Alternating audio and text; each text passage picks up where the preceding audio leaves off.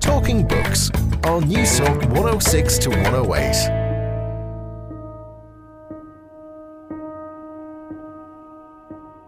I think most people come back to some kind of normality, and for some people, it may be a freer normality than the previous one. I mean, I don't think we should ever be grateful for the terrible things that happen, but sometimes the world we build afterwards might be better than the world we had before, which doesn't mean it was a price worth paying. I think the challenge is not to be dominated by fear, and I think often where, where children are involved, they will model to adults how to get on with your life because they're changing all the time anyway and they don't want to be held back by the bad things. They will accept it, integrate it, and move on. And I think if the adults around them can learn from that, that can be a great source of strength. Is religion a money making business, a commodity to be bought and sold?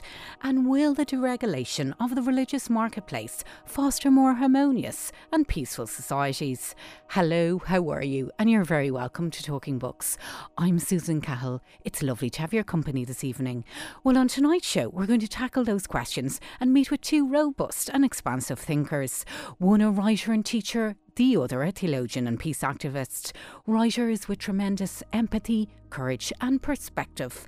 British writer Sarah Moss talks the NHS, parental love, and the impact of time poverty on everyday family life. And Norwegian theologian and academic Torkel Brekke unpacks his latest book, Faithonomics Religion and the Free Market. This is a show about fear and uncertainty, monopolies and marketplaces, and a new take on religious freedom. But first, the tidal zone with Sarah Moss. I'm Sarah Moss. I'm a professor at Warwick University, um, mostly these days a novelist. Um, I live in the West Midlands, which is the place I've started to write about now after years of writing about Cornwall and the far north. I'm an obsessive knitter and I really like long distance running. I'm going to read to you from my fifth novel, The Tidal Zone. It's about a family who is struck by sudden disaster. The narrator is Adam, a kind of part time jobbing academic, but mostly a stay at home dad. And he's married to Emma, a GP. They have two daughters 15 year old Miriam and 8 year old Rose. And it's Miriam who's struck by disaster. And I'm starting very near the beginning of the novel with our main character, our narrator, Adam, about to hear the news that will change his world and the world of his family. This section is called You Can Imagine It. There are no premonitions. The fact that you're eating a barely acceptable sandwich or devoting unjustifiable intellectual energy to your latest contribution to a social networking site doesn't mean that you're not in the interval between losing everything you take for granted and finding out that you have lost it. In the era of instant communication, that interval still exists. Even as you read this, someone, a police officer or a teacher or a colleague, the person playing the angel of death in the script you didn't know you were following, may be taking a deep breath, remembering the workshop on sharing bad news, as he or she prepares to dial your number and say the words we've all imagined, the words with which we torture ourselves, as if thinking about this possibility, admitting it to our minds, will keep it in the realm of nightmare and fantasy. There's been an incident. Imagining things does not stop them happening, nor does not imagining them. People, mostly parents in the school playground, which of course one of us still had to attend twice daily for Rose, said, I can't imagine what you and Emma must be going through.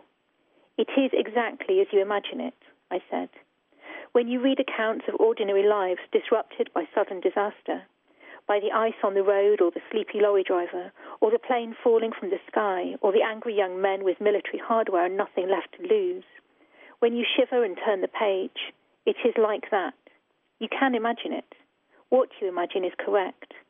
This is not what they, the parents, wanted me to say. Really well done on the book, Sarah. It's an absolutely hugely affecting uh, novel on so many themes related to the family, but mainly I think about anxiety and uncertainty.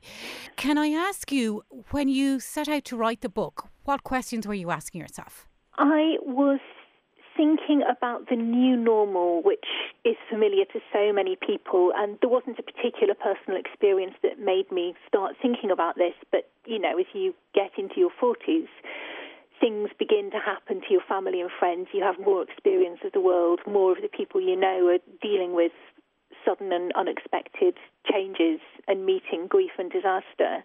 And I was fascinated by the way narrative works in those situations because I think mostly we we all have a story for ourselves. We imagine ourselves at a point in the story, and we may not want to think very much about the ending. But we know the beginning and we know where we think we are at the moment.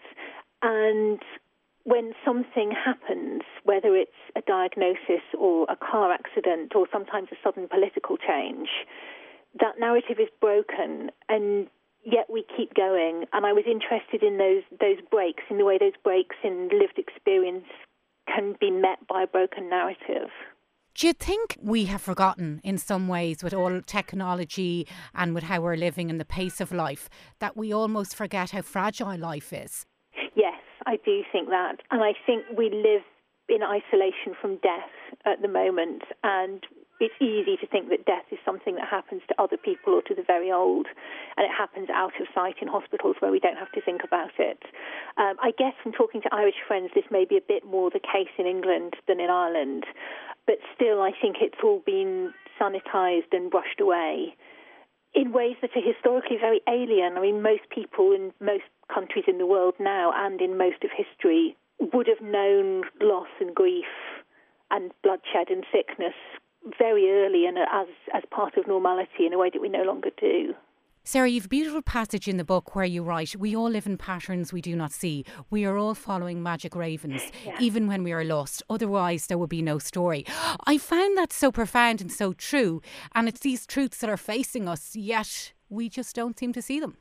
We avoid them until they come and get us, but they do come and get us. They come and get all of us eventually. And when that happens, you need a story, actually. You need a story to keep going.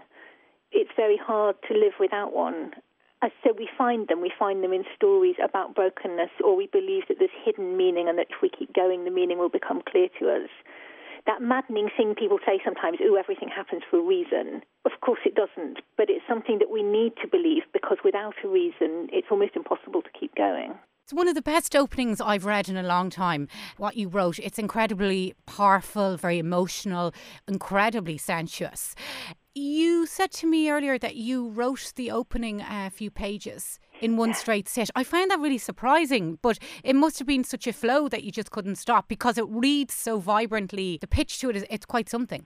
Thank you. Yeah, it's the only thing I've ever written that we've published in first draft. I think normally I'm an obsessive rewriter and editor of sentences and commas, and I move the punctuation around and I try how a different simile would look, and then I change it back again. And that passage, I just wrote it, and then I stuck it at the beginning of the book, and I thought I'd probably go back to it, but I didn't. And then when I sent it to my editor, he really loved it, and we just we didn't really discuss it, but we just kind of quietly, tacitly ignored it from there on in. Presumably, though, in terms of writing all your other books, this is your fifth novel, yeah. that it hasn't essentially happened like that all the time. And it's a, a question of just or a matter of sticking at it and persisting and redrafting and yeah. rereading and more redrafting. But you can, I think, when you read something that so flows and there's a there's a musical quality to it as a reader that it just it takes life its own. Yes, and actually, I, I never read that bit when I'm doing readings because I still sometimes cry when I read it. And I think if the author's crying, what hope is there for the audience, really? Um, so, yes, it's just become the kind of unspoken thing that sits there at the beginning. So, how did you begin to write about family trauma and the uncertainties in life? It's a particularly um, affecting story of a young girl who was diagnosed with a very rare condition. Can you mm. tell hmm. me about it? I came across that much later. I knew I wanted to write about a sudden intervention in an apparently ordinary and happy and well ordered life. And I went through various possibilities, but I wanted something that might happen again because I think that is that is really the human condition. And sometimes, you know, if you if something terribly unlucky happens to you, there's a need to think, oh well, at least at least my bad luck has happened to me now. Nothing else is going to happen. But we know it's not really like that. Having one piece of bad luck is no guarantee that you're not going to have another. So I wanted to write about a family who are living with the reality of that truth that one bad thing happening is no guarantee that another bad thing won't happen. And it was actually, well, there were two things that to me. One of them was that we have friends in London for whom we house sit often. We've been doing it for years.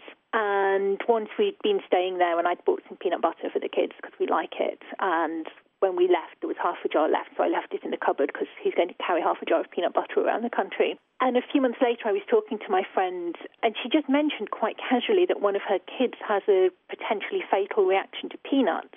I thought, oh, I cannot believe it. You know, they must have had to fumigate their house. And I felt terrible about it. And I said, I'm so sorry I left peanut butter in your house. I can't, I would never have done that if I'd known.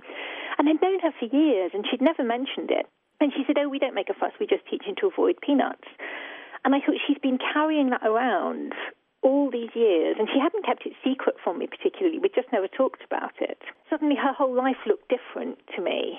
And knowing that there's a substance out there in the world that can kill you very quickly, and trusting the world will not do that to you, yes, if you might. will. It, it, got me thinking, though, that we have the NHS, uh, which is quite similar to our health service here in Ireland, yeah. and that almost is a character in the book in yes. terms of how you write the kind of the atmosphere, the, the stillness at night. But it got me thinking that within the crappy food, within the overstretched nursing services, within the uh, high pressure environments, that at least we have functioning health systems here. Yeah. Because when you think about all around the world, if this was a story of a child maybe somewhere in Africa or possibly, let's say, look at Syria. Indeed.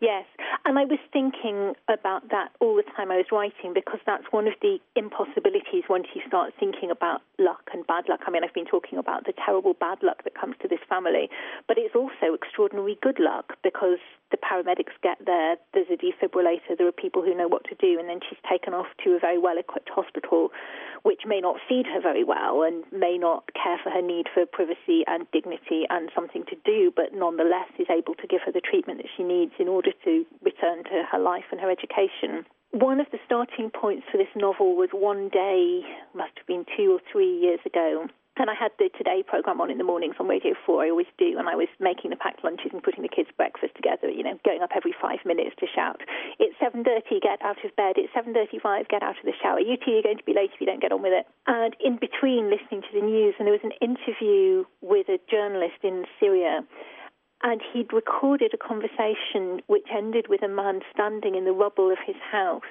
shouting, Where is the world? why is the world not listening to us? Where is the world? And I froze in my kitchen thinking, here, I'm here, I can hear you. You know, the BBC has done its job, I hear your voice, but I don't know what to do about it. I can't react in any useful way. And I kind of went through my day haunted by that. And when my kids got back from school, they told me that a child had there'd been some collision on the football pitch. It wasn't anything like what happens to Miriam, but the air ambulance had been called and the child had been taken to hospital. And I thought, so we live in a world where on the same day, at one end of the Mediterranean, helicopters come and shoot people and bomb their houses and kill children. And at the other end of the Mediterranean, a helicopter comes to rescue a child who's broken a leg and take him to hospital. And the impossibility of living with that became part of the novel. Yeah, when you think that through, it becomes so overwhelmingly disgusting, doesn't it? Yeah, it's it's actually hard to to put a word in it.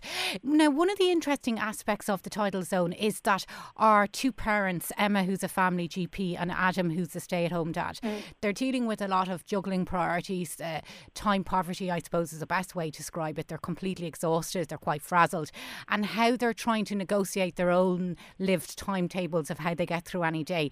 It seems that just basic parental life is taxing. Is that something you feel very strongly about? We need fiction and literature of the everyday, and I think that's been missing from a lot of more serious literary work over a long time. I mean, I'm thinking two, three hundred years. This is not a comment about my fellow novelists of the present day. But I'm interested in a kind of literature that doesn't marginalize the amount of time that some people spend putting socks in the washing machine and getting them out again or making the packed lunches. And some readers say, oh, you know, she, she writes about another pot of pasta. And I think, yes, but we spend so much time over our pots of pasta. Why should it not be written about? Why should there not be a literature that takes that domestic work seriously? And I think part of the answer to that question is because for years and years and years it's been done by women and therefore considered to be boring and beneath notice. But the interesting thing in the tidal zone is Adam is quite good at the at the family lunchbox yeah. and is has a particular fascination with healthy food and he's very particular and he almost how he loves is through food, which is very interesting. But got me thinking, do you think we've got over all our cultural barriers about stay at home dads? No, I think there's still a sense that it's a, a weird thing to do. My husband was our stay at home dad for years, and he found that particularly women would tell him how wonderful he was and what a great job he was doing. Mm. And, you know, he was doing a perfectly decent job. The kids were well fed and healthy and clean, and it was fine. I'm not suggesting that he wasn't doing a good job. But people used to tell me how really lucky I was that my husband would change nappies and put the wash on. And I don't think anybody ever told him how lucky he was that I would go out to work all day.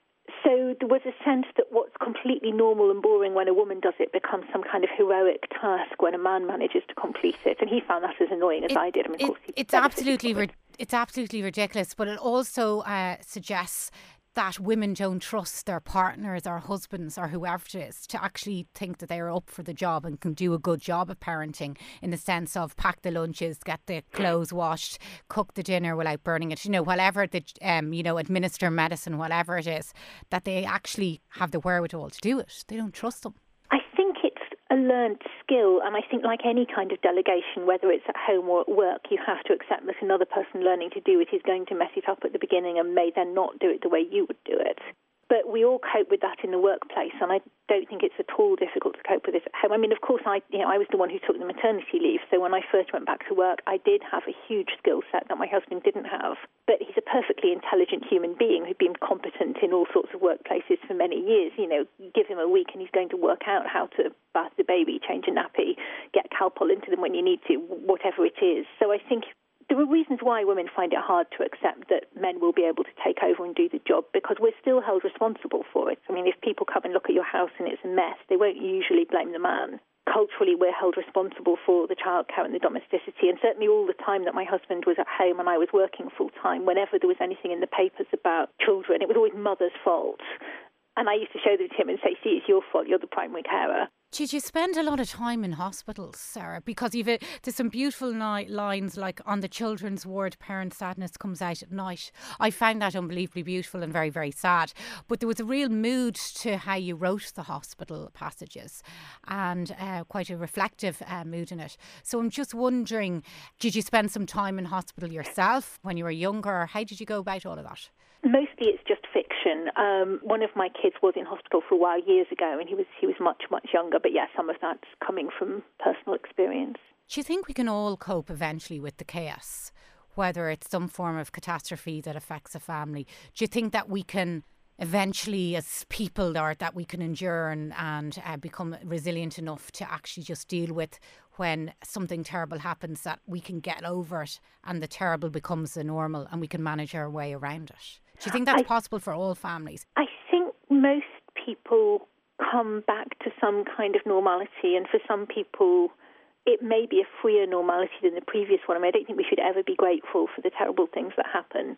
But sometimes the world we build afterwards might be better than the world we had before, which doesn't mean it was a price worth paying. I think the challenge is not to be dominated by fear, and I think often where, where children are involved, they will model to adults how to get on with your life because they're changing all the time anyway and they don't want to be held back by the bad things. They will accept it, integrate it, and move on. And I think if the adults around them can learn from that, that can be a great source of strength. Eli, which is Adam's father, um, spent some time in intentional communities. This mm. is part of the backstory of the book, and it's beautifully woven into the main narrative. I'm just wondering, intentional communities, have you ever lived on one, or why did you choose to have that as Eli's backstory? I haven't lived on one. I've always been interested in them. I think I'm far too much of an introvert, actually. I've never read about an intentional community where you can go off and spend most of your time on your own reading, um, or indeed on your own going for long runs somewhere else. I'm interested in them as a counter to the family, and I've been interested in institutions and intentional communities throughout my writing career because it seems to me that they're the, the most viable alternative we have to family life, and I'm always interested in comparing them. Anna Freud, who set up wartime nurseries for children in England during the Second World War, was quite consciously doing experiments to see if institutions could do a better job of raising kids than families. And that's a question that continues to fascinate me. And I think the answer may be fairly clearly no in most cases, but then there are certainly families where one would rather be in an institution. And institutions seem to me to be such utopian ideas that you can, rather than just sinking into the kind of well meaning muddle of most family lives, you can actually draw up a set of aims and a set of rules and try to live well or do the job of raising kids or educating them or being fair or whatever the aim is according to regulations and live by principles. It's a very intriguing idea. I mean, I don't know that it often works very well. But the optimistic side of that is the intention and the attitude of mm. living better or finding better structures yes. in order for communities to thrive and flourish. Yes, because exactly. clearly we're living through deep felt sense of stagnation within communities. We've a lot of isolation, we've a lot of disparities between the right communities, so to speak, or the rich or well off communities, yes. and then those which are on the fringes. Yes, and I'm interested in ways of addressing that and thinking differently about how people live with each other. And usually these days, when we hear the word community, it's some politician being rude about a community of which he or she doesn't imagine him or herself to be part. But there are some very utopian ideas which I like to take very seriously about ways we could do things better by choice.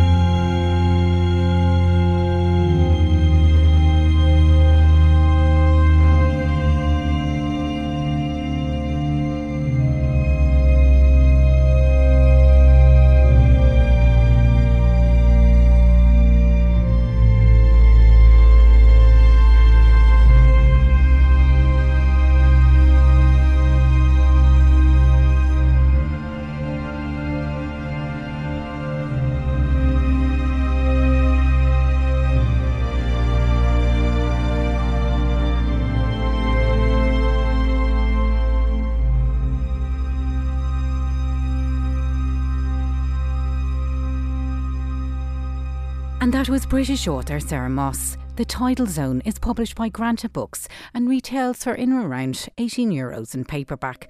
I can also recommend some other of Sarah's big reads, including Night Waking, Cold Earth, and Signs for Lost Children, again, all published by Granta Books.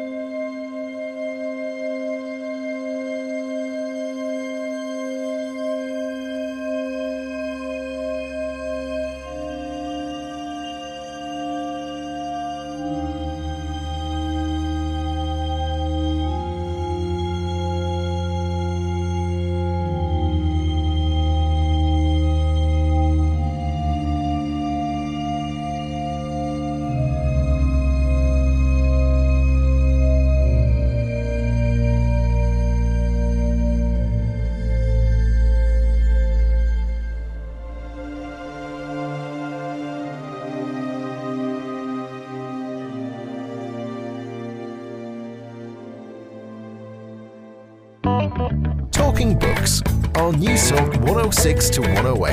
And you're very welcome back to Talking Books. I'm Susan Cahill. It's lovely to have your company this evening. What effect has the internet on religion? Is atheism a religion? And what religious goods do Buddhism or Hinduism offer? In Faithonomics, Religion and the Free Market, Norwegian writer and academic Torkel Brekke argues if governments and societies could start to see religious organisations as firms selling products or as clubs, many of the current anxieties about religion could be reduced. Torkel goes on to argue there is nothing immoral or imperialist in the market perspective on religion. This perspective on religion does not entail disrespect of religion or religious people. It does not mean reducing the value and meaning of faith. In short, the market perspective can clarify and strengthen the arguments for freedom of religion throughout the world. So, do we need to find a new way to think about religion? Hello, my name is Torkel Brekke. I'm a Norwegian. I live in Oslo, in Norway, and I'm a professor in the study of religion. I work at the Peace Research Institute here in Oslo, and my line of research is about the way that uh, religion uh, relates to politics. I've written a book called Fundamentalism Prophecy and Protest. Um, it's a few years ago, and now I published a book called Faithonomics, which is about religion and the free market. What an interesting read, Faithonomics, Torkel. It's um, so surprising in parts, really eye opening in other parts. I might throw you a big, wide open question to start off with. And considering that you brought the great uh, Scottish philosopher and political economist into the book, I might start with him, Adam Smith. Adam Smith right. once, once wrote that all money is a matter of belief. Do you think he's a point there? Absolutely. I think if we all lose trust in money and, and finance um, at the same time, uh, everything, everything would, would break down. So it's absolutely a, a, matter of faith. And of course, Adam Smith is, is one of my heroes as well. And, and I, I use him a lot in, in, my, in my book. Do you think it could be argued, Torkel, that there are markets for religion? And what I mean by that is that there are markets for religious ideas, goods, and services, that we can oh. look at religion as a commodity. Oh, absolutely, and that's that's my core argument in, in, in the book. There are um, markets for uh, religious services, goods, and so on, and I think that claim shouldn't be really controversial because if if you look at a church or a mosque or any kind of organization like that, we, we all realize that the services that, that are being produced there that they have to be paid by somebody. And and we as as consumers or as users of those services we generally pay by taxes or through sort of donations or maybe even membership fees in some countries. So looking at this from a market perspective is shouldn't really be, in my opinion, that difficult. Did you read Freakonomics by any chance? Oh yes, I did. Uh, and what struck me about Freakonomics was that those guys they didn't really look at religion at all. They they looked at more or less everything else, but they left sort of the faith and, and God out of the, their economic thinking, even though the Freakonomics sort of universe came to several books and, and, and so on. So so yes, I did. Faith is different from butter and haircuts. After all, religion is about really important questions. Well, you tell me, Torkel, is there a God? Oh, that's a very personal question. You know, asking somebody like me is is horrible because then I'll just ask, back, what do you mean by God? It, it all depends. And and if, if you ask me, God in an old-fashioned sense, I would say no. But you know, I also have great sympathy for philosophers, uh, theologians, and so on, who uh, argue for a much more nuanced and complex uh, idea of God. So, and then you get me into into more territory where, where I get more interested, you might say. Well, Torkel, let me put it another way. If there are markets for religion, as you argue so finely yeah. in Faithonomics, presumably by inverse, there's also markets for atheism. Oh, definitely, yes. And and one of the things I try to show is that one of the interesting things uh, going on right now, in, in especially in, in Europe, but also in, in North America and, and India, Australia, is that secular atheist organizations are actually competing with uh, religious organizations like churches, mosques, etc. They're competing for followers, and they're also very often imitating, uh, especially Christian rituals, Christian ways of performing religion in the way they sort of uh, frame uh, atheism. So, so that that's really one of the more uh, interesting fields of competition, you might say. You can see that, especially here in Scandinavia, but, but also in, in Britain. You have, growing and, and, and interesting atheist um, communities. You know, offer they offer uh, burials, they offer name giving ceremonies, uh, weddings, and so on. I'm just wondering, Torkel, how do you go about measuring belief? Because it's not a clear cut thing. Sure, it's not. No, it's not. Absolutely not. And, and you have all these different surveys that try to measure what people believe in, and that obviously changes over time. You can see how belief in, in God, say, changes uh, through the years and decades in, in different countries. But in my book, I'm not really that interested in belief in itself. I'm more interested in the tangible, the practical sides of religion.